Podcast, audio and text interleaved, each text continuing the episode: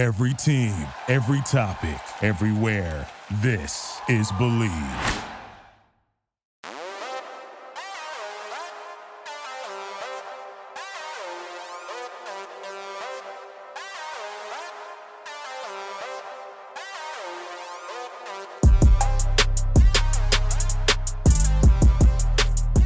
Unless you've been living under a rock, then you know what month it is. It's draft month. The NFL draft is in just three weeks, and we are so excited to talk about our favorite prospect pairings and what that could mean for fantasy football. We got 10 players, 10 teams, endless fun, all right here on the Breakout Football Podcast on the Believe Network, sponsored by Link Me. I'm Zach Cohen of the Draft Network alongside the lively Cole Topham of Chargers Wire. We each have five prospects and team pairings we would love to see in fantasy football. Before we get into all of them, my man Cole, how you doing?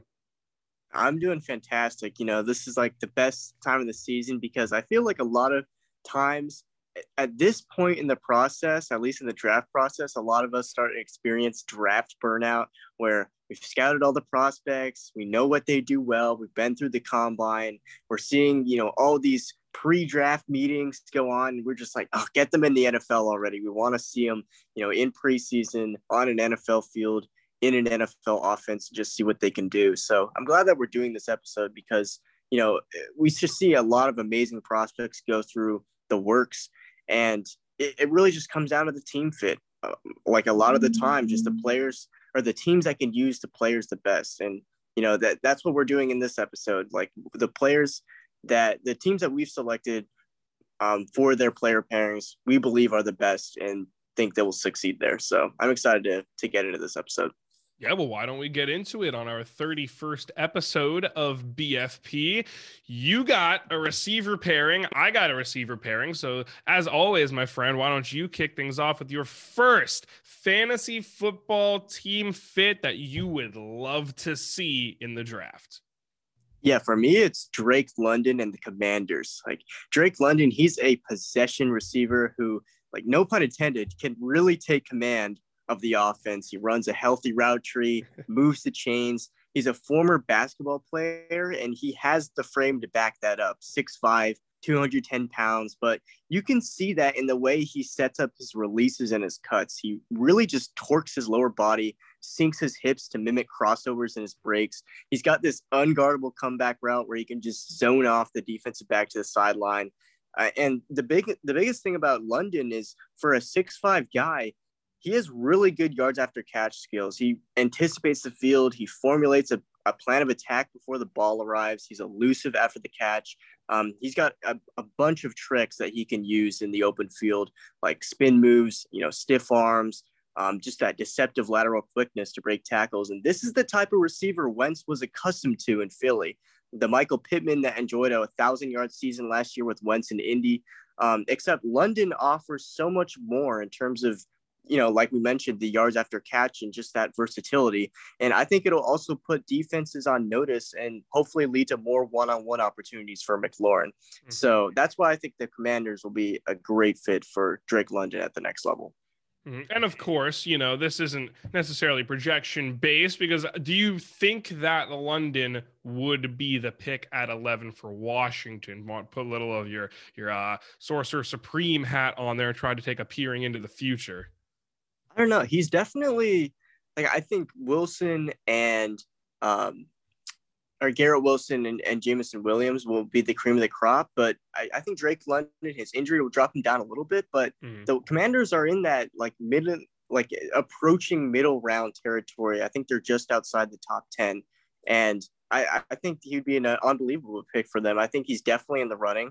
Um, obviously, you can never have too many playmakers on offense, and I think the the Commanders are a well-rounded enough team that they can say, okay, you know, if we're really going to sell our soul to Wentz, let's ma- at least make sure he has some dynamic playmakers to throw to.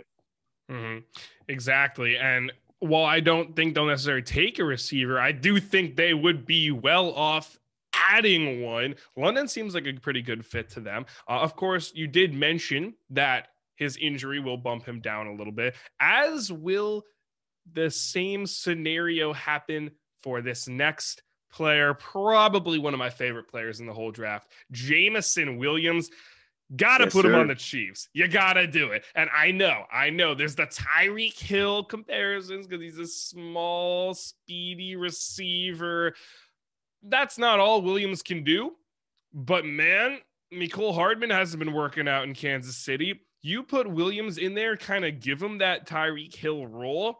Oh my goodness. Jameson Williams fantasy stock through the roof. I would have him as rookie wide receiver number one. Hell, I'd probably have him have him as a wide receiver three, maybe mm-hmm. in fantasy drafts. Like it's that good. And I know really whoever the Chiefs take at receiver, assuming they take one or two, will definitely get that bump because it's a great offense. He's got a great quarterback and the best fantasy receivers flourish in those situations. Look at Cooper Kupp, Davante Adams for many years, even DeAndre Hopkins before that, Michael Thomas uh, before he started, you know, to not really see the field too much. But the point is, Williams has that type of upside to smash absolutely smash his ADP, not just as it currently stands, but when he finds out what team he'll be playing for to start his rookie season. So I love Jameson Williams to Kansas City. I would be all over that pairing. Any quick thoughts on that before we move on?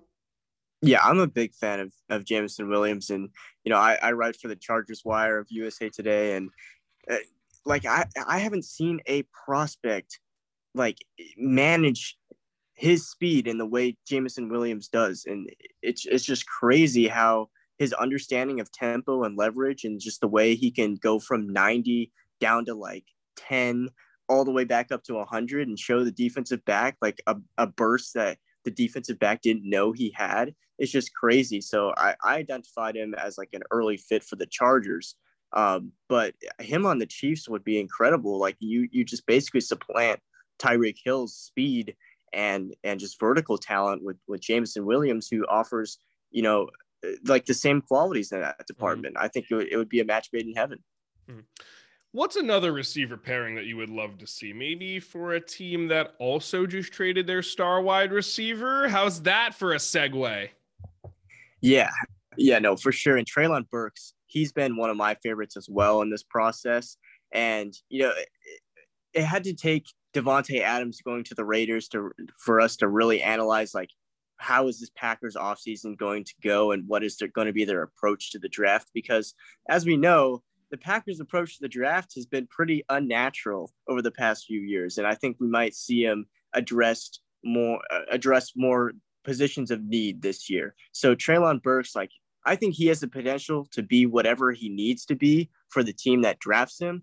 That's why I think there's a lot of promise with the Packers, who have pretty much an open depth chart no grounded number one receiver. Obviously, Allen Lazard returns, but he spent most of his time, and he's 6'3, 225 pounds. He spent most of his time as a wideout in the slot at Arkansas, not just because he was a mismatch there and the Razorbacks could, you know, really do a lot of finesse with him using motion, but because that's where he was most comfortable. He has the makings of a prototypical X receiver, but he doesn't need to be that guy. So he offers Green Bay flexibility and there's no better way to develop wide receivers still looking to reach the heights of their potential than Aaron Rodgers being the one to pioneer those efforts. So he has some of the best mitts in the drafts. He high points the ball super well. He bullies defenders in the air. He's got vertical speed, and he's a pretty tough ass to reroute from a press standpoint. Uh, and most of all, he was a headache for Arkansas's opponents to guard him because you never knew you never knew where he was going to you never knew what he was going to do on any given play. So I love how his game translates to today's modern passing attack, and I think Green Bay will really take advantage of that. So what's the issue with him? Because I see people knocking Burks all the time on Twitter. Is there a reason to think that if he would be a Green Bay Packer, that he just wouldn't find success? Yeah, I mean, if the if the Packers try and you know transform him into something he's not, or try and throwing throw him out too early, there's also concerns like you know, he ran a, a 4.55 40 yard dash time, which I think is a good time for a wideout of that size. But obviously, with uh with precedent comes you know all the DK Metcalf comparisons and like mm. the freak athlete label, and it, it might be true that you know Treylon Burks isn't this elite athlete that we thought he was at Arkansas. that doesn't mean he's still not a great athlete, right? And so just that combination of side and speed, you know, the vertical talent, the ability to be flexible in the slot and just have that size mismatch, I think overrides any of those concerns about, you know, whether or not he is in this tier, you know, elite S tier or A tier type, you know, athlete. So mm. I think that's why a lot of people have kind of soured on him as like the combine results and athletic testing have come out. But I don't think it's any reason for concern if you get him in the right system and and the right quarterback that's going to give him you know the ball in space and just allow him to do what he does best. I think Burks is going to be all right in the NFL. Now we'll transition a little bit from receivers because I felt like I had to get a quarterback in here, and specifically Kenny Pickett. I couldn't really think of a great fantasy football fit for Pickett, at least in the short term. I've been doing this dynasty series uh, for the past, I think, like month and a half now over at the Draft Network, where I'll take some players and I'll name their best long term fits because that's what Dynasty is. But for the purpose of this episode, we really wanted to look more short term, uh, which players can immediately slot into teams and they will make an impact, someone who could smash their ADP in their first season. And I thought, mm-hmm. well, when it comes to Kenny Pickett, what are the two offenses that I would trust him in most? At first I had the Saints. And up until about 20 minutes ago, I had Kenny Pickett to the Saints because I feel like that offense it does isn't really have many problems. Sure, they have a gaping hole at left tackle now, but overall, I trust that system. I don't trust any quarterback in Carolina or Washington or even Seattle, maybe not even Atlanta right now, and especially not a quarterback like Kenny Pickett, whose ceiling is relatively limited. He's not going to wow you with mm-hmm. his athleticism. Not to say he doesn't have that type of athleticism. He can certainly make defenders miss with his legs, but that's not his go to trait. Meanwhile, the two key traits for a successful fantasy quarterbacks Kon- uh, Konami code, Komani code. Why do I always get it confused? Konami code, right? Yeah. See, it's a little embarrassing on my part, but I think the point is I'm trying to say if you need to be a great fantasy quarterback, you either have to have the legs or the volume. I don't really know if we'll get that opportunity in New Orleans, so I scratched them out last minute and replaced it with Pittsburgh. Oh, would you look at that? Kenny Pickett stays home in Pittsburgh to play for the Steelers. Whoop de doo. I'm sure this pairing hasn't been projected like only a thousand times, but the reason I kind of like it from a fantasy standpoint is you look at New Orleans, they re-signed Winston, who didn't play poorly before he got hurt. Um, they re they signed Andy Dalton. They still have Ian Book there. Like I don't think he's that good, but like I don't think they're gonna move on from him after one season, or at least like get rid of him. You know, so that makes me think the Saints may not either want a quarterback that early, or they may not force Pickett in right away. I think Pickett in Pittsburgh would have a greater chance at starting right away. And that's not necessarily a knock on Trubisky. I think we can just both agree Pickett probably has a higher ceiling than Trubisky, even though Trubisky was stuck in hell in Chicago and technically Buffalo over the past season or two because you know he didn't really get to see there's some guy Josh Allen there. But what I like best about Pickett's fantasy value in Pittsburgh, that offensive line's not good, but it is getting better. It wasn't the worst in football last season. Uh, Najee Harris is there to shoulder some of the burden from opposing defenses, catch passes. Diontae Johnson uh, suddenly is a very reliable pass catcher. Pat Freiermuth seems to be a good option, and we can kind of bank on it that Pittsburgh's going to draft a third round receiver again after losing James Washington and Juju Smith Schuster in free agency. So I would actually be totally fine with taking a flyer on Pickett in best ball, maybe later on in the season in a redraft. But either way, if Pickett landed in Pittsburgh, I think that would be his best fantasy impact spot, at least in year one. Any other spot, I'd probably shy away from him in every format. Yeah, I think Pittsburgh's a good destination, and especially being down at the Senior Bowl, you could really see like the the Steelers were taking their time evaluating every single quarterback that was down there and they definitely had their their eye on Pickett and I'm sure they're close like you know pretty close proximity to mm-hmm. uh, to the Pitt uh, athletic facility and you know I'm sure they've had numerous conversations with Pickett throughout this process um, and I think it's very likely that we see a quarterback be taken by by Pittsburgh in, in the first round on draft night So I, I think Pickett is definitely in the running for for Pittsburgh, mm-hmm. and I agree with you. I don't think I would I would trust him in any other situation from a st- fantasy standpoint. Mm-hmm. Luckily, there is another quarterback that you want to talk about. And ironically, it is a quarterback that's been heavily linked to Pittsburgh, but you have met another team. Liberty's quarterback Malik Willis. What is the prime fantasy destination for a player who could very well be a top 10, maybe even top five pick? Yeah, I, I have him going to the Falcons, and he's probably probably the most controversial prospect in this whole 2022 NFL draft process because uh, you know, Willis, to quote Thor Nystrom, I don't know if you follow on I Twitter, love Thor Nystrom. He fantastic content. Um, he has a bazooka for an arm. He has fantastic play extension qualities. He has the wheels to enhance the RPO. Uh, he's just the type of playmaker that wows you. He's mobile, dynamic, can make some really outstanding throws.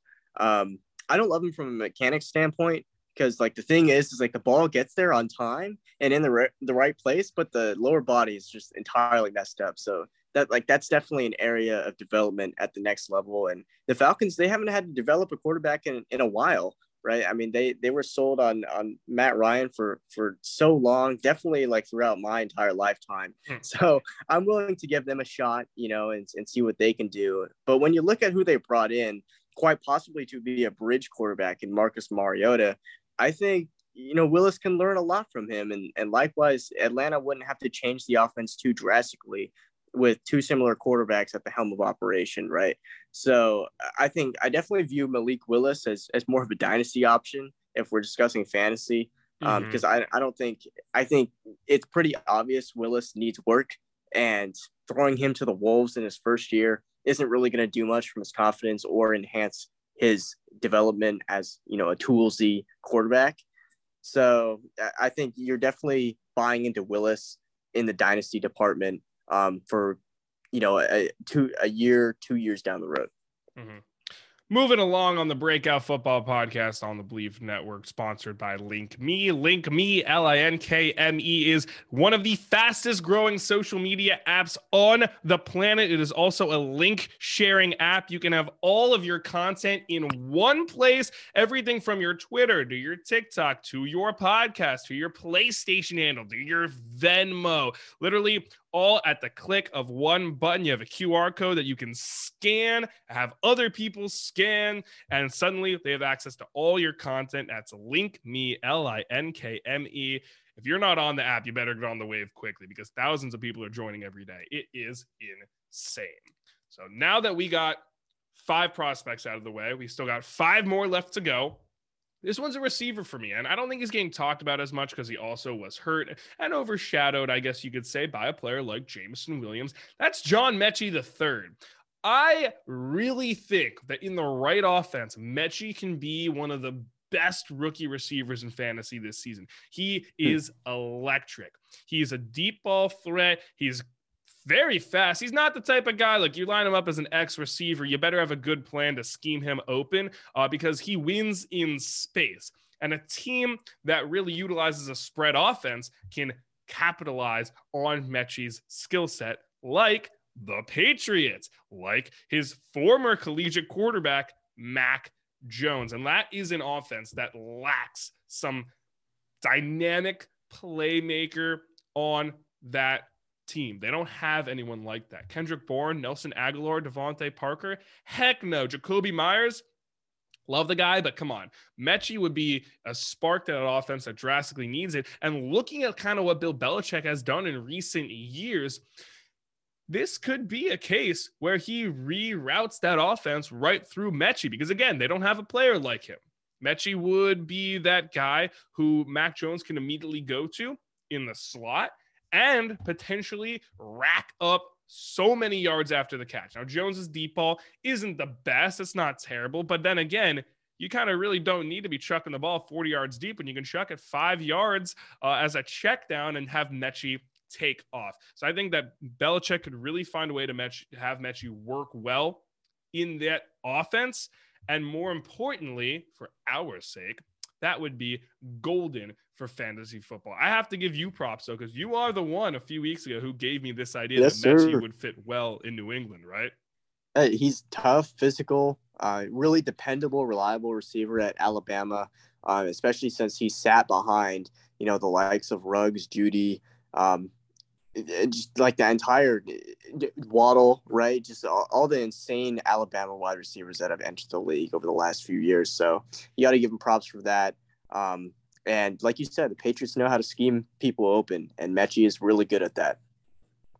Exactly. I would be all over that pick if, if that happened in like the third round or even second round. I would be 100% in on Metchie if he were a New England Patriot, not just in Dynasty, but in this season as well. All right, we each got two players left, two receivers, and we'll finish with a pair of running backs. Who's your final receiver and how his fantasy football managers could be reaping the benefits if he landed on this team? Yeah, this is entirely situation based. It's Chris Olave and the Cardinals because mm. uh, let me preface this by saying Steve Keim has done nothing for the Cardinals this offseason to add any new playmakers. And I say new because obviously James Conner and Zach Ertz, they return on on new deals that solidify them for the future. Um, where hopefully Kyler Murray will be throwing them the football. All right, great. Um, the the offense loses two starting wide receivers, and suddenly you have five seven Rondale Moore and Antoine Wesley opposite DeAndre Hopkins. So that's big yikes. So I anticipate the Cardinals to use the draft as a method to bolster the receiving corps. And why wait? Attack the first round, get a quality Z that is a route technician uh, he's great after the catch and separates at the top of his route. Like these are all qualities Christian Kirk struggled to get up to speed in early in his career. And Chris Olave can immediately come in and fill a void that Cliff Kingsbury seems to have been chasing for years. Um, he can run bubble screens. That's a check. Full route tree check. Fluid off motion and great in space. Check. Uh, physical at the catch point when he needs to be. He leverages tempo and his quickness well. I like his path to uh, fantasy stardom the best in an offense that is right now is completely dry of receiving talent outside of D Hop. So it's more opportunity. Chris Olave, he, a lot of people have soured on him in the in the draft process, and I'm not really sure why. I think maybe it's more because of the infatuation with Burks, um, you know, or uh, you know all these other combine athletes that have have really like punched their name um, in, into the into like the first round, but I think Olave, he was consistent at Ohio State, and you know he he does a lot of great things well. So I think once again that path to fantasy stardom is on the Cardinals for in that wide receiver two um, spot is just a fantastic landing spot for mm-hmm. him. I originally did have David Bell and the Cardinals as a fit on here, but I scrapped that for who I'm going to talk about next because it's probably my favorite pairing, which is a little sad considering you will see who it is in one sec. But I do like Olave and the Cardinals. I've been saying the same thing for a while. Like, what the hell is going on in that receiving room? I love Rondale Moore but he's not he, he really shouldn't be a number two option i will say if the cardinals don't add talent i would be very intrigued by antoine wesley he had a nice stretch down the end of last season but we can't really expect him to shoulder that type of load consistently, especially with DeAndre Hopkins injured for most of last season. I'm with you. They should add another receiver. I don't know about first round. That seems to be where Olave could go right now, probably around the range of where the Cardinals are picking. They might be better off going a cornerback. But if Olave did go to the Cardinals, that's certainly an interesting spot. My final receiver I want to talk about before we talk about uh, two very special running backs to us. I know you hate this because it's just like a miserable situation on the surface, but Jahan Dotson in Detroit sounds like a sneaky match made in heaven because you have Amon-Ra St. Brown who dominated in the slot last season, especially toward the end of the season.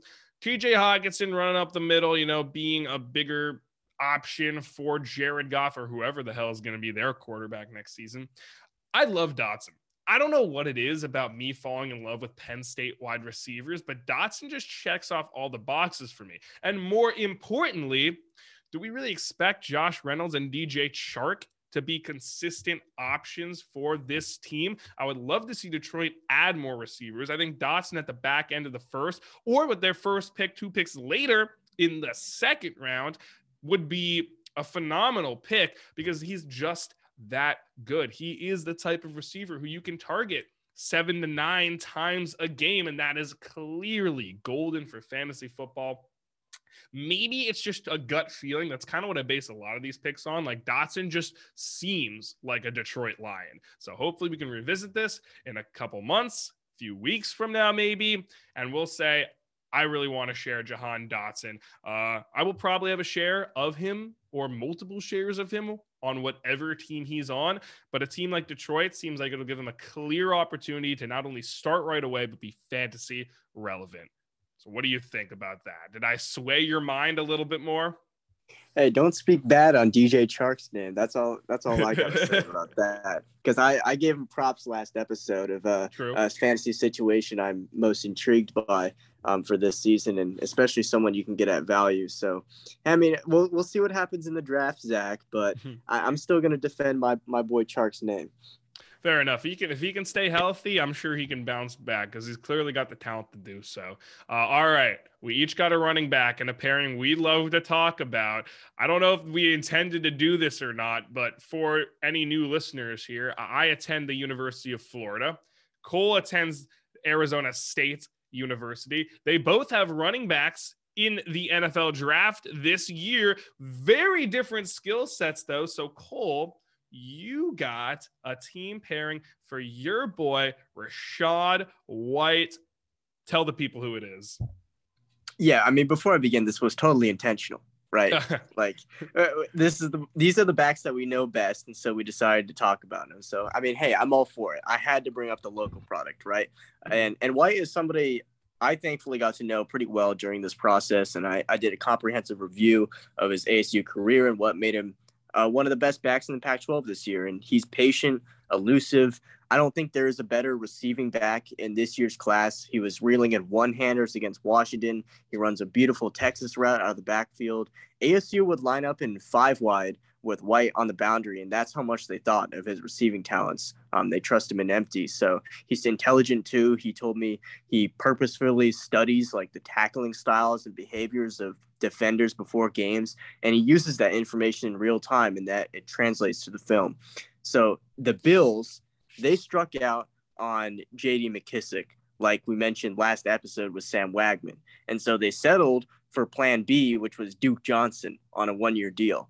But outside of that, the running backs are Devin, Devin Singletary, who likely won't be returning after the season, and Zach Moss, who you know, all he's done since he came in the league is fumble the football away. So there's opportunity for Rachaad White to come in and contribute as a receiver immediately there, especially in such a pass happy offense like the Bills, who have Josh Allen and don't want to run the ball too much anyway. So White would no doubt contribute as a fifth option for Allen, but he also might bring some respect to the Bills running back room and make defenses a little bit more wary when Buffalo chooses to go to the ground. Zach, you and I, we pounded the table for Leonard Fournette to go here, but the Bills they couldn't pry him away from Tampa Bay. So they have shown it. They've shown a desire to add an elite receiving back, and they can get one in Rachaad White. And fantasy managers, I think, would actually jump at that situation. You make a really good point because we were kind of looking for, you know, the bigger bodied backs because that could be exactly what that type of offense needs. But then now that we think about it, they've never really had a good pass catching back. So we don't know what that element could add to the rest of the offense. White could be the missing piece they need. That's a great fantasy fit. Uh, in case you couldn't tell by now, I'm talking about Dameon Pierce, who is a complete opposite back of Rachaad White. Pierce is a good receiver. He just didn't really get many opportunities to show that. Hell, he didn't even really get many opportunities at all. He ran more than 10 times just twice last season. It was the two games after Dan Mullen was canned. So thank God that that happens. Pierce is a bigger body back. He's physical. He's not the tallest, but he's built stocky. He runs aggressive. He runs physical. Um, phenomenal at pass blocking. That is a huge plus because in order to see the field, you got to be a good blocker. I don't doubt that he can be a solid pass catcher for a team, but again, I don't think that's why a team will draft him. Specifically, if the Miami Dolphins take him. So, another AFC East pairing here. I have been pounding the table for Pierce to Miami for so long now. I was at his pro day. Um, and in the neck in that pro day recap, I said Dameon Pierce maybe could be a target for the Dolphins. Um, in my Dameon Pierce Dynasty Fits article, I said the Dolphins. I've tweeted out multiple times Pierce for the Dolphins. Uh, even the agenda yes- is clear. yeah, I think you all get it. Even yesterday in my Miami Dolphins mock draft, their second pick was Dameon Pierce, and it makes sense. Raheem Mostert, Chase Edmonds, they're not the tallest guys in the world. Pierce, well, yeah, he is the same height as them. He has nearly 20 pounds on Mostert and Edmonds, and they're all very different backs. Look, could Mostert and Edmonds shoulder like a 10 plus carry load? Like maybe, but I don't think they do it too effectively, really. Either Myles Gaskins there, he's 5'9, 195, which is essentially in between Mostert and Edmonds. So putting in Pierce not only gives you a bigger back who can actually block, but he could be a goal line back. Now, I'm not saying that is what Pierce should only be, because again, he's pretty well rounded, but they don't really have that type of player. They did add they did add Alec Ingold, uh, who could again take short yardage situations. He could take goal line situations, but Pierce could also do that too. He could totally do that. So if Pierce goes to the Dolphins, I'd probably have a couple best ball shares on them, especially with that touchdown upside. You know, kind of like what Jordan Howard did last season, how he had like four rushing touchdowns in three weeks, uh, in but in inside the four yard line. I think my math is right on that, but I think you get the point. More so importantly, Pierce could be that guy. It immediately increases value. I don't expect him to be a bell cow running back, but he again offers something completely different than what the Dolphins running back room does now. It's so interesting the, the polar opposites of the Bills running back room and the Dolphins running back room, and then guys like White and Pierce, we just slotted into them, you know? Yeah, no, and I think our, our fits are also they're great. I mean, like what you said about Pierce, like he doesn't have to be like this bell cow running back in order to be productive. Um, and if we're talking redraft, best ball, um, for dynasty specifically, like even if he does show the coaching staff enough that he can shoulder a larger workload, like hell yeah, the the Dolphins are going to pay him um, his rookie contract over all the backs that they brought in uh, on their roster. So, I mean, there's definitely a path for him to receive a larger workload in the future, even if he doesn't make an instant impact his rookie year. And that makes him a really good dart in Dynasty. I got a question for you before we log off. Who gets drafted first, White or Pierce? I was going to ask you the same thing. Great minds, something, something, man. That's uh, that's hilarious. Uh, because I think the three first running backs we know taken are either going to be some combo of Breece Hall, Kenneth Walker, Isaiah Spiller. After that, yeah. maybe you get Brian Robinson, James Cook. But then it's like, where are White and Pierce going to go? They both seem like round four, maybe round five, maybe round three guys. Like mid, I'm saying mid rounds for sure. I have I have no idea. Maybe we'll do a friendly wager on this or something at some point, you know? It yeah. yeah, I'd love to. I, I don't know if both will go day two. Um, I think day three is, is probably a more confident selection. I, I, I think both get drafted, um, but I don't think mm-hmm. I, I think it's a probably a tall ask to see both drafted, you know, within the first three rounds. When you yeah. when you agree. Yeah, I, I do agree. And it's again just because they don't really have that complete profile as some of the other backs do. And that again could just be based on the how they were used in college. But they do offer some damn good, intriguing traits to certain teams like the Bills and like the Dolphins, respectively. And of course, that can be pretty good for fantasy football if they're used right. You know, now that I think about it, the last thing that Dameon Pierce or and Rachaad White would want in terms of fantasy football relevancy is to go to the Dolphins for White and the Bills for Pierce because their running backs right. are just so similar on those rosters already. So this this we, we need to hammer this home because White to the Bills, Pierce to the Dolphins, like within five picks of each other seems so possible and almost so easy. Like, come on, let us turn in those cards. It's almost too easy. Yeah, I mean, I, I think we both feel strongly about those fits, like, and especially having been in close proximity to these players, we know their strengths and their their attributes, having seen them on game day. Um, not to say like we know more than NFL scouts, but we kind of seem we, we kind of know what they do well and what offenses they would they would function in. And so i think we we really selected you know areas where those strengths will be maximized this won't be the last time we're talking about NFL draft prospects and how they can help you win in fantasy football. We'll have some more episodes every once every week, maybe a couple bonus episodes. Who knows? Maybe we'll get a little spicy. But for now, this will be the final moments of the Breakout Football Podcast, episode 31. It's crazy. Last week we didn't even celebrate that we hit 30 episodes with Sam Wagman. So I guess a little uh, post 30 cheers to us. I don't have a bottle of champagne with me, so I'm just going to take a sip of water. Uh, but it's been great talking with you, man. As always, this has been again the Breakout Football Podcast on the Bleav Network, sponsored by Link Me. I am Zach Cohen of the Draft Network at Zach Cohen FB on all social media. He is Cole Topham of Chargers Wire and Devils Digest at Ham Analysis on all social media. Cole, as always, send us home yeah, everybody, we got the draft in a few weeks. We got a loaded off season that you know, like speculation is only going to ramp up. ADP is only going to get higher. So to that, everybody, I say stay locked.